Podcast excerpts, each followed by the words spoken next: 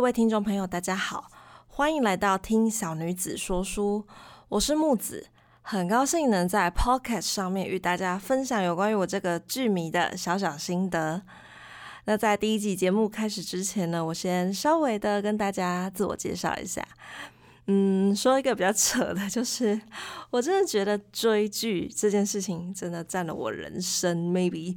四分之一的时间吧，就是我真的觉得我的一生也太不务正业了，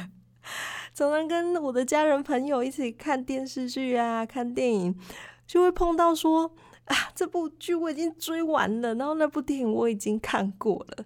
就这么刚好我符合我们家人的口味的那些剧我真的都看完了，所以常常一部剧啊一部电影我都看了一两遍以上。那个时候我爸最常跟我讲一句话，就是说天哪，以后、哦、要是有这种专门看剧的工作就好了，你一世人免烦恼啊，这辈子啊就不会饿死这样子。就是那个时候我真的觉得我爸、啊、真的是在说笑而已，可是我真的没有料到说他真的未卜先知。那个时候的新媒体的发展并没有那么好，那现在呢，不论是 YouTube 啊 Podcast 都非常盛行，我真的觉得他超厉害的。那么呢，我觉得说呢，希望这个节目呢可以借我多年的追剧经验，跟大家分享有关于电视剧还有电影的剧情大纲，以及一些小小的心得分析，让大家能够在平时忙碌之余可以小小的放松一下，那也可以快速的知道一些电视电影的新讯，或是说让木子为大家扫扫雷，嗯，说不定哪一些剧真的不符合你的口味，那或者是这么刚好那就是你的菜，我帮你 get 到了。好，那或者是说你要让我有口饭吃，我也是非常欢迎的，没有啦，开玩笑的。好，那我们第一集呢就即将开始吧。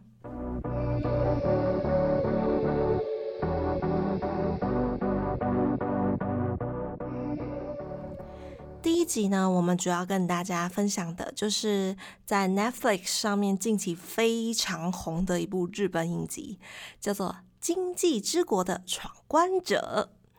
这部影集可能有些人已经看过了，那可能可以借由这集的内容延伸出其他不一样的想法，或是说你也想将你的小小心得告诉我，都欢迎用其他的社群平台回馈给我，让我知道哦。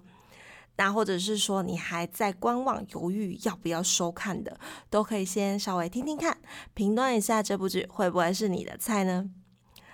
那这集的内容我们主要由三大部分进行介绍，呃，首先是类型的介绍，再来是剧情大纲，最后是观后分析。那废话不多说，我们赶紧开始节目内容吧。首先是类型的介绍，呃，经济之国的闯关者这部剧基本上它就是属于生存游戏类型的剧情，那我们就给它一个俗称叫做大逃杀类型。为什么叫大逃杀？呃，因为在日本比较早期最红的应该就是大逃杀这部电影，就是属于这种这种剧情范畴的。嗯，主要就是在描述说，呃，一群学生毕业，那在毕业旅行的过程当中被困在一座孤岛里了，然后他们开始玩起一种选择武器互殴互杀互砍的游戏这样子，然后很扯的就是把同学杀掉才可以离开这场噩梦。那我觉得如果说我在那个那个年纪的设定下，我觉得我应该是比较属于像打老师的那种吧，怎么会是打同学，对不对？然后尤其是那部大逃杀的男主角、哦、不用说就是老面孔藤原龙也，我真的觉得说他是不是有哪一种魅力，就是这种生存类型的剧都非常喜欢找他，包括说这部大逃杀到死亡笔记本赌博默示录，就是前一阵子还推出电影的那一部，就是这一些剧情就是很喜欢找他。除了这部之外呢，还有个非常有名由漫画改编的呃，叫做《要听神明的话》这部电影。那它的剧情呢就是跟它的名称一样，嗯，主要就是跟一堆看起来非常无害的像是招财猫啊不倒翁这一类的关主进行 P K， 那你输了你掰了你就领便当这样子。对，那我还有一部我真的是不得不说一定要跟大家分享，因为我国中第一次看这种类型的题材，然后我就是因为它受到强烈冲击的，那就是国王游戏。嗯，相信大家在一些譬如说书店都有看到这个他的书籍的作品，因为它是由金泽伸明小说改编的一个漫画，呃，后来有延伸出电视动画这样子。那它的剧情基本上也是跟先前的一样，都是用班级作为剧情架构，那讲述说、欸、突然有一天大家都要开始按照手机上面的指令啊，然后还有根据自己班级里面的座号进行国王游戏。那它的内容不得不说包含蛮多腥膻色还有血腥暴力的内容，所以说它真的是算是一个非常有冲击力的作品。那当我知道这个游戏的源头，就是整个原来它的大 boss 居然是什么，魔王 boss 居然是一种病毒，我整个 Oh my god， 我到底看了什么？我看完整个瞬间傻眼啊！天啊，我这里剧透了，完蛋了。不过内容整体上还是蛮饱满、蛮丰富的。如果对这个呃剧情大致上有兴趣的朋友，可以去看看了解一下。那基本上今天的主角经济之国的闯关者，呃、我这边主要就影集版来、呃、讲述，因为我觉得它比先前我提到的这几部日本作品较于温和一点，嗯，至少说它是比较属于有逻辑可言、有答案的剧情，那更多的是对人性的考验，不是说一昧的要置人于死地啊，然后各种死法这样子。那人物刻画方面呢，因为它不是局限在说一个班级、一个公司，就是朝夕相处的环境之下，那反而是一种陌生人来到了一个异国度，有点类似早期的一个日本电视剧叫《诈欺游戏》的那种氛围，我自己是这样觉得啦。就是呃，因为进去到这里，我我根本不知道我身边的人是谁，不太认识他，那就有互相猜忌、互相结盟的各种的关系这样子，那彼此背后都有一个隐藏的故事。所以说呢，如果你想要尝试日本生存游戏类型的电影，那不妨从这一部开始看起。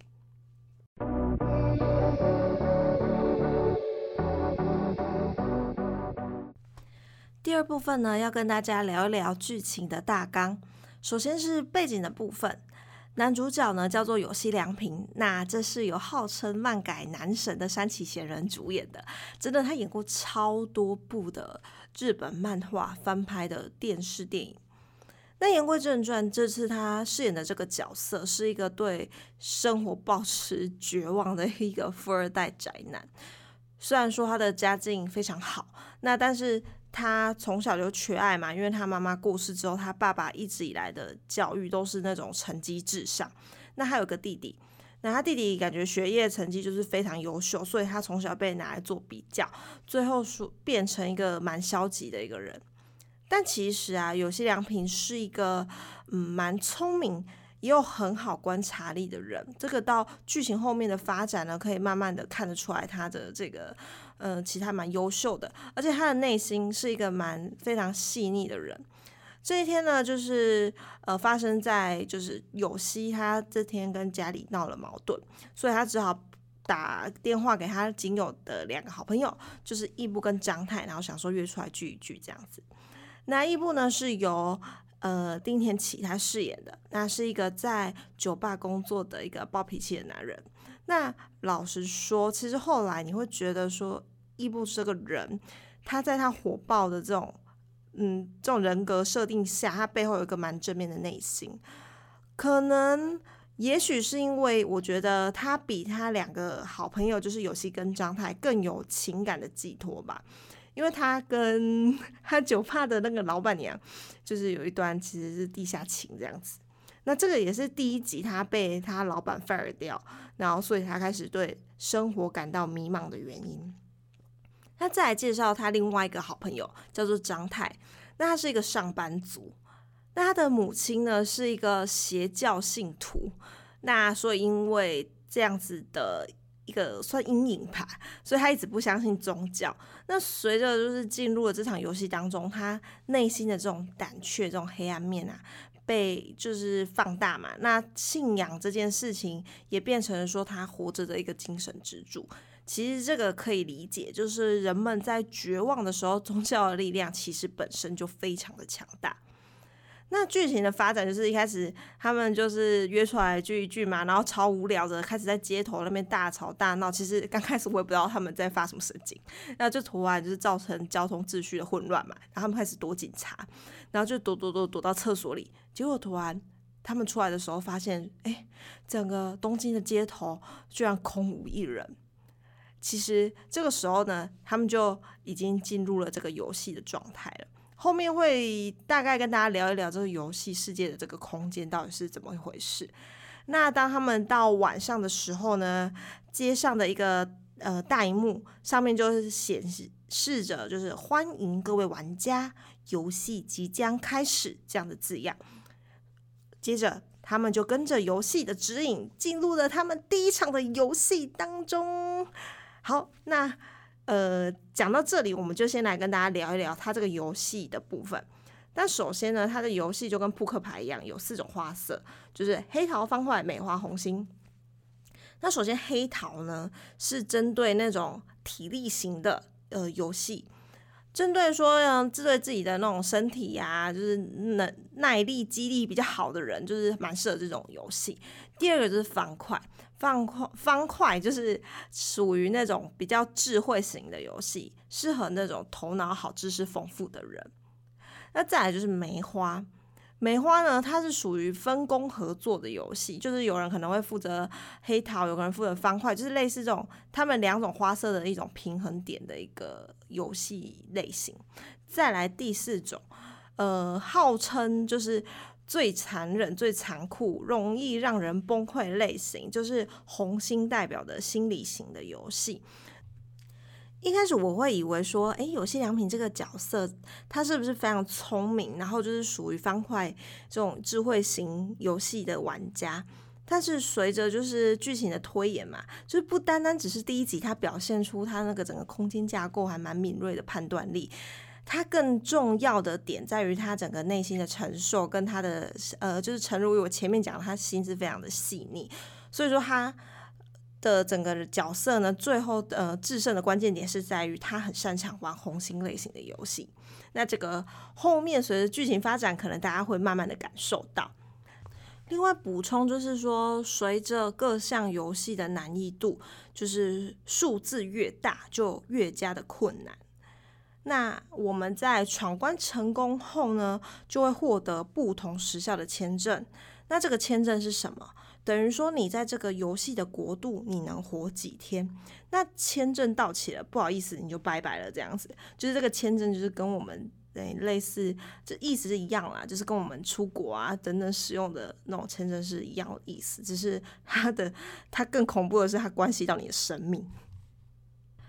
那到底什么是经济之国呢？呃，经济之国其实算得上是一种蛮抽象，但是却实际存在的一种弥留空间。等于说，你在这个游戏的过程当中一旦死亡了，那你在现实生活中你也不会存在这样子。好，那接下来我要讲的就是比较属于雷区的部分，大家就斟酌收听。介绍完背景之后呢，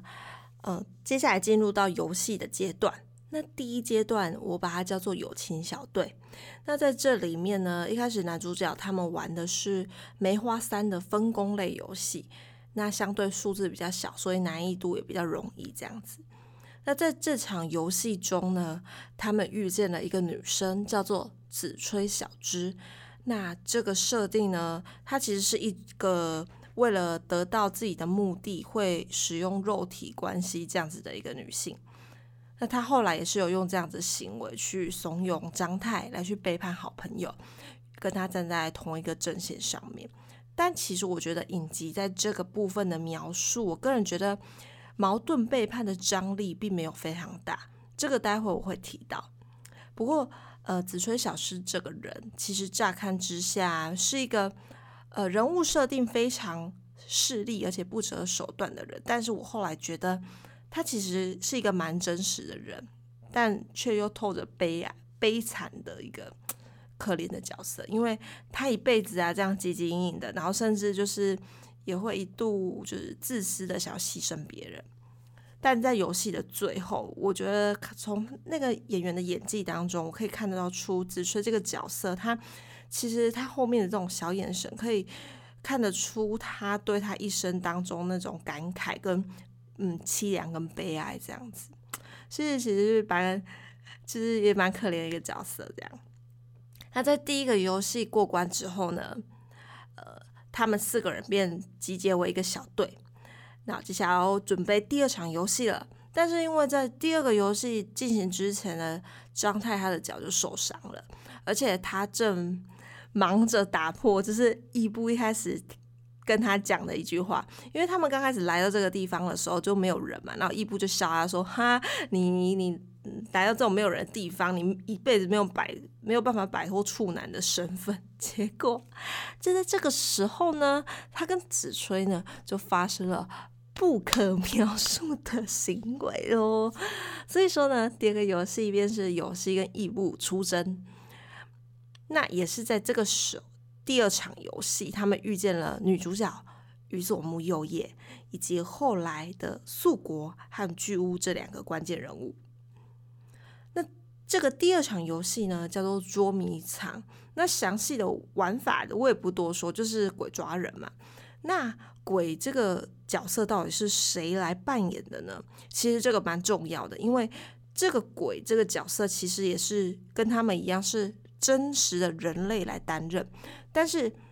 呃，他们我们会把它称呼为发牌者，等于说在这个经济之国的游戏当中呢，除了玩家这个身份也有另外一种角色的存在。再来就是这场游戏当中呢，异步在呃游戏呢进行到一个阶段的时候，发现就是呃有一个玩家他死亡了，但是他的口袋有找到一个对讲机，那在这个对讲机当中他听到了海滨这个关键字，所以说他推测说这个有可能是一个游戏的突破口，那也可能会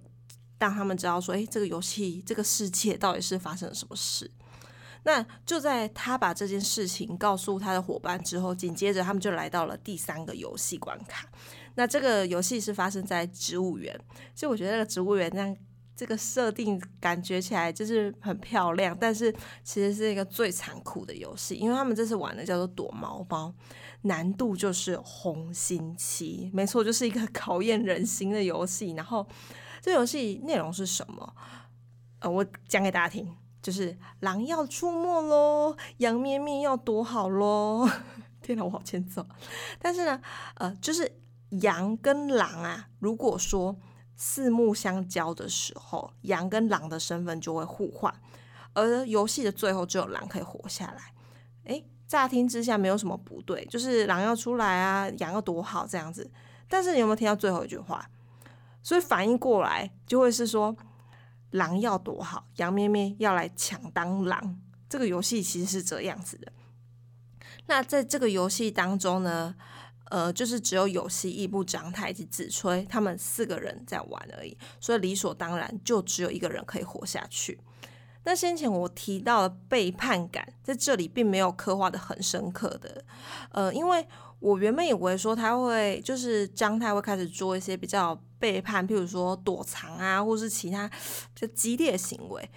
但是在这场游戏当中，我可以看到其实最主要就只是愧疚感而已，因为他刚开始萌生的就是与子吹站在同一个阵线，跟好朋友背离的这样子的一个局面，就是就是这种背叛感。但是呃，就是他的愧疚其实只是在这边而已。那在这个游戏当中，最后呃，张太跟义部牺牲了自己，让有希单独活了下来。嗯，所以这集到后面其实有一点小洋葱。因为他们三个人其实都是在自己本身现实生活中是蛮格格不入的人，但是就是有这份友谊的存在，让他们得以活得比较像自己，就是有这样子的信念，也让有希独活之后呢产生一种崩溃感，他会觉得说他不想要再参加这个游戏了，甚至他一度想要等死。但是也因为这个转折，让他后来就是重新振作，想要找出这一切的游戏源头到底是什么。而就在他半死不活的时候呢，他就是宇佐叶柚木这个女主角，她救了他。她的身份呢，呃，是一个攀岩专家的女儿，因此呢，就是她的体能呢非常的好，因为他从小就跟他的父亲啊到处去攀登攀岩这样子。但是呃这个宇佐木佑一他小时候就是因为一些人际的问题，譬如说像是被排挤等等，就是他会觉得说只有我的父亲认可我自己。但是因为后来他的父亲遭受到那种外界质疑跟舆论的攻击，因为说哎，质疑说他的攀登成绩作假这样子，然后后来他就离开了这个人世。所以于是我们会觉得说他开始会对生活感到非常迷茫，因为唯一认可的他自己的人已经离开了。那之后呢，他来到这个世界，开始进行各项残酷的游戏跟厮杀，然后他也开始慢慢的想要跟游戏一起找出真相，回到原始的世界。嗯，就是一种正视自己的感觉吧。那后来呢，这个有希跟宇佐木佑彦呢，他们两个便开始准备前往海滨寻找真相了，就是先前那个对讲机里面提到这个关键字。接下来第二阶段就是海滨。那这个海滨到底是什么？它其实就是一群玩家建造的一个组织。那、嗯、海滨它是一个坐落在那个东京多摩川旁边的一个大饭店。那里面它有一个首领叫做帽将，然后他旗下的玩家呢，就是会根据你的能力呃进行排位的排名，有点像打那个打 low 的那种概念，就是每个人啊，他们刚好就是有一个饭店的那种置物柜的钥匙，然后上面就有数字嘛，就是你的名次。那其中你排名比较靠前的人，你就可以形成所谓的干部。而在这个海滨里面呢，其实每个人呢都必须穿泳衣，因为为什么？就是为了防止你藏匿武器。然后背叛海滨的这个游戏规则的人呢，你都要处以死刑。他们的这个呃团体的宗旨就是在于说要收集到全部的扑克牌，因为扑克牌在那里是算是公有的财产。然后我们就会依照呃你的名次，然后送大家回到原本的世界。就是他的宗旨是这样，就是找出全部的扑克牌，你就可以回到原本的世界。但其实到最后我们会知道，这个其实就只是帽将想出来的一个说辞，一个想要让大家听他指令集结成团的一个传说而已。其实他的这一段让我联想到很多，嗯，包含像是呃知名的名著 William Golding 的 Lord of the Flies， 就是苍蝇王，还有呃，失速列车二的感染半岛，因为这些作品当中都有蛮就是着重在说人类在逆境当中，呃，会运用一些文明制度，但是其实事实上却逐渐走向野性的这样子的过程。而有希跟宇佐叶在这个异国度当中呢，看到人们呢、啊、就已经卸下礼法的约束，然后过着仅存糜烂的生活。嗯，不过也是啦，就是每天都如果当作最后一天再活，我觉得这种行为其实在所难免。因为其实有时候也要想一想啊，因为当明天如果是你人生的最后一天，究竟我们想要做什么？不过呢，前提是，但违法的事情还是不要做，因为我们还是鼓励积极面对人生，好吗？我们这是一个正向的节目。OK。那有希呢跟宇佐木他们开始了解到说海滨并不是真正的游戏源头，不过他们却逼不得已被强迫留在那个地方，然后跟大家一起收集扑克牌。那其实大家在收集扑克牌的过程似乎也是满足了就是曾经身为一个经营牛郎店，而且本身也是牛郎的帽将，他重建了一个属于自己的国度，然后不再只是一个，因为他在现实生活中是、呃、他的牛郎职业结束之后，他生涯规划结束后是靠贩售帽子为生的一般商人，所以他才叫帽匠嘛。对，他不想要再呃，他不想再持有这个身份，他的梦想就是要有个自己的国度嘛。那在海滨上面其实也有另外一股势力，是与帽匠构成的理想派互相牵制的，主要是一素国，就是前面那个第二场游戏当中有出现到的一个角色，那素国他为首的这个叫做武斗派。那呃，这里也真相了，就是说当初那个对讲机的内容其实也就是素国他们一行人出来收集扑克牌的过程中，那有人留在那里的这样子。好，接下来要讲到的是第三阶段所谓的海滨崩溃。那造成海滨这个集团动摇的原因呢，其实一开始是在帽将死亡这件事情上面。因为当时帽将啊，他为了出去为他的那个签证加值，然后玩游戏的时候意外身亡了。但是我们后来可以知道说，其实那并不是意外，这个后面我们会提到。那因此呢，我们在看到帽将死后，理所当然的就是由武斗派去掌权，那他们也开始进行那种比较没有人性法治的那种统治。那也是在这个时候呢，游戏跟宇佐木被巨屋，也是先前第二场游戏有出现的那个角色，还有他旁边一个叫做水姬，这两个人拉拢。那就是他们知道说啊，素国统治之下这个海滨会变成什么样子。站在巨屋跟水姬呢，他们其实也不是百分之百跟他们合作，这个大家可以到影集当中去了解。因为巨屋他是一个比较算是审时度势的聪明人，其实我个人蛮喜欢这个角色的，因为他有一种亦正亦邪的感觉，有点像是我们看柯南说蛮喜欢那种怪盗基的，就是那种嗯有点玄乎的角色，所以完全是女生的菜。对，那么最关键的组织崩溃是在开始玩一个叫做红心石这个等级的狩猎女巫这款游戏。那这个呢，这个游戏是由全海滨的、呃、玩家们呢一起进行，主要是要大家找出谁是杀害其中一名女玩家萌萌花，而杀害这个人就是女巫。那大家必须要在规定的时间内把女巫带去外面烧死。那女巫的性别呢，并不局限在男性。那这下、啊、武斗派就发威了啊，他们就发挥说宁可错杀一百，不可放过一人这种方式开始乱屠杀。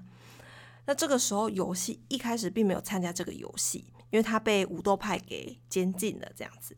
那当他被宇佐木他们一群人救了之后，加入这个游戏，他开始了解到说这个游戏的玩法了，他了解到真相到底是什么了。那他想要揭开嘛，但是却被素国给阻止了。那一度素国他还说他自己就是女巫，但素国这么做的目的究竟是什么呢？其实是因为他已经不在乎游戏了，他纯粹只是想要让大家为帽将的死来陪葬而已。这里就是一个反转了。一直以来我们会觉得说，诶，他们理想派跟武斗派互相牵制，理当是对立面的关系。但事实上啊，帽将跟素国他们在现实生活中呢就是好朋友。那素国他成立武斗派其实是为了，一方面是制衡帽将之外，另外一方面也是为了在牵制武斗派里面的那群激进分子。那当初帽将他的野心啊，就是慢慢的放大，那素国也有大概知道了。那他跟帽将说，他表示说他自己快要牵制不住武斗派的那些人啊，想要解散海滨。但是他却发现说帽将真的失控了，完全是活在他那种虚无缥缈的那种虚幻国度梦当中。所以说呢，素国就送他上西天了这样子。其实我觉得素国也是一个蛮重情义的人，非常符合他江湖人的那种设定。那最后狩猎女巫的真相我就不多说了，嗯，毕竟有看就明白，那没看的就猜猜看，那好奇的就去看影集找答案。 Yes， 我有没有押韵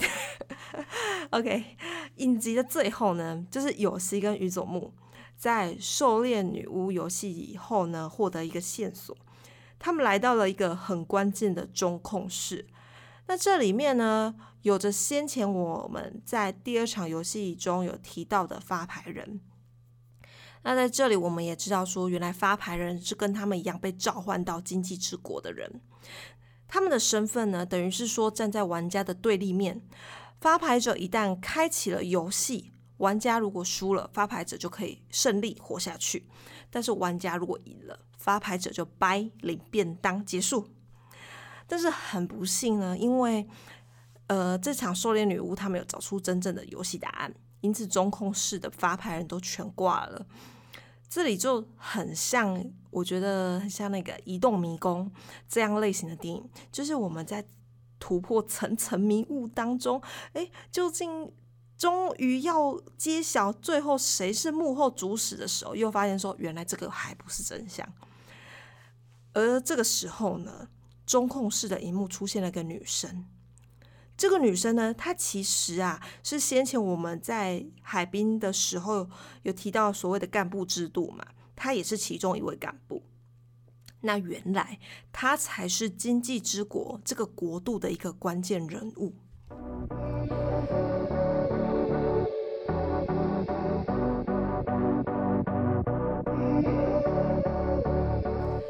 接下来就是最后的观后分析。首先，第一点，经济之国的产生如何进入游戏。这里我先说一下这个游戏的环境背景，其实它是呃只是设定在日本东京的二十三个区域当中，其余的地区都是一片荒芜。所以说，如果你想要逃离这个领域范围，譬如说有一些人就是很白痴，就想要从海域逃出去，这种行为就会被天上降来一道雷射光束给劈死。再来提到就是说如何进入游戏这一点，因为我觉得这里啊每个人的背景都有一个蛮深刻的故事，哎，都有自己呃迷茫啊黑暗面的一面。但是用官腔一点的说法，我觉得或许他们在经历这些游戏后呢，能够逐渐正视自己。那这里就要稍微引用一下漫画的一个描述，其实经济之国啊真的就只是一个弥留之地，那弥留当然就是指说徘徊在临死边缘的一个状态嘛。所以呃，如果你有看影片的话，一开始有些跟朋友们呢在呃嬉闹的时候，在东京街头嬉闹的时候，有看到天空有一个烟火闪过，我觉得这里似乎就是在暗示着他们原先的世界似乎遭受到一种变故，然后所以他们才进入到这个世界。第二，呃，逃出游戏的关键，爱丽丝梦游仙境的隐喻。茂将在海滨的时候呢，先前有说，呃，如果你收集到所有花色的扑克牌，就可以回到原本的世界。这件事情呢，我觉得或许是成立的。那原因是什么？因为呃，这部《经济之国》的挑战者，其实啊，它的呃设定是在致敬呃一个经典的童话，就是《爱丽丝梦游仙境》，然后并把它作为整个故事的一个发想延伸。我们可以从几个关键点看出来，呃，第一个就是男主角有希的他的名字，呃，谐音其实叫做 Alice， 跟 Alice 非常相似。再来，整个故事啊，其实都是萦绕着扑克牌这个关键元素。那它也同时呼应《爱丽丝梦游仙境》当中的桥段，扑克牌啊就像是士兵一样，所以你需要层层的去突破他们。呃，最后呢，就是帽将这个角色呢，其实也代表着《爱丽丝梦游仙境》当中的风貌，而风貌啊，永远就是停留在六点钟这件事情。我觉得或许是不是也代表着帽将啊，他心中想要沉浸在他虚幻国度当中的一种欲望跟执念。当然，最重要的就是经济之国的闯关者这部片名，它的翻译叫做 Alice in Borderland， 弥留之地的爱丽丝。那它也呼应了 Alice in Wonderland， 爱丽丝梦游仙境它的英文名称。再来，观后分析的第三点，我们要稍微讲一下第二季的发展可能是什么呢？这里我补充一下，我呃今天今天是。录, 录音的时候是十二月二十四号，对，第二季的、呃、预告已经释出了。那我们可以在第一季的影片最后呢，天空的上方出现了很好几艘那种 飞, 飞行船，那飞行船上面都有悬挂着人头牌，人头牌就是指那种扑克牌上面最大的那种 K Q J 这样的数字。那这些游戏代表说它的难度更加困难，所以说男主角他们一群人就准备踏上新的旅程。那这个伏笔也让我非常期待第二季的发展。那今天节目即将迈入尾声，所以我来为大家总结一下我个人觉得今际之国的闯关者爆红的原因。除了说它的剧情呃特别之处之外呢，它整体的画面呈现上对比以往的日剧来说真的比较有质感，因为我觉得毕竟是 Netflix 出品的，整个视觉色彩上真的进步的很多。再来就是角色的刻画，因为每个人的过去似乎都充满着故事，那也会造成非常立体的角色个性。最后呢，我呼应一开始我提到的剧情分析，因为这部剧的残忍程度个人真的觉得还好而已，但是它对于人性的表述我觉得却是相当不错的。因为我个人、呃、比是比较喜欢这样子有逻辑脉络的那种呃剧情设定，整个游戏啊是有答案的，不是一昧的杀人这样子的剧情。所以我是在猜想啊，它的呃火红的原因说不定是因为大家可能也有差不多类似的想法。OK， 今天 Podcast 的最后我想说，我真的超级想看漫画，我真的一定会回去追漫画，因为听说后来有希跟伊佐木 C P 有结婚。 OK， 我们女生最喜欢看这种这种桥段了。那之后呢也会有延伸出另外一个故事，我真的蛮好奇的，是有这样听说好像是有这样子的发展。好，那欢迎大家若对影片当中的内容有想要跟我以及其他听众进行交流的，也欢迎留言，让我们一起讨论吧。感谢大家的收听，我是小女子木子，我们下次见喽，拜拜。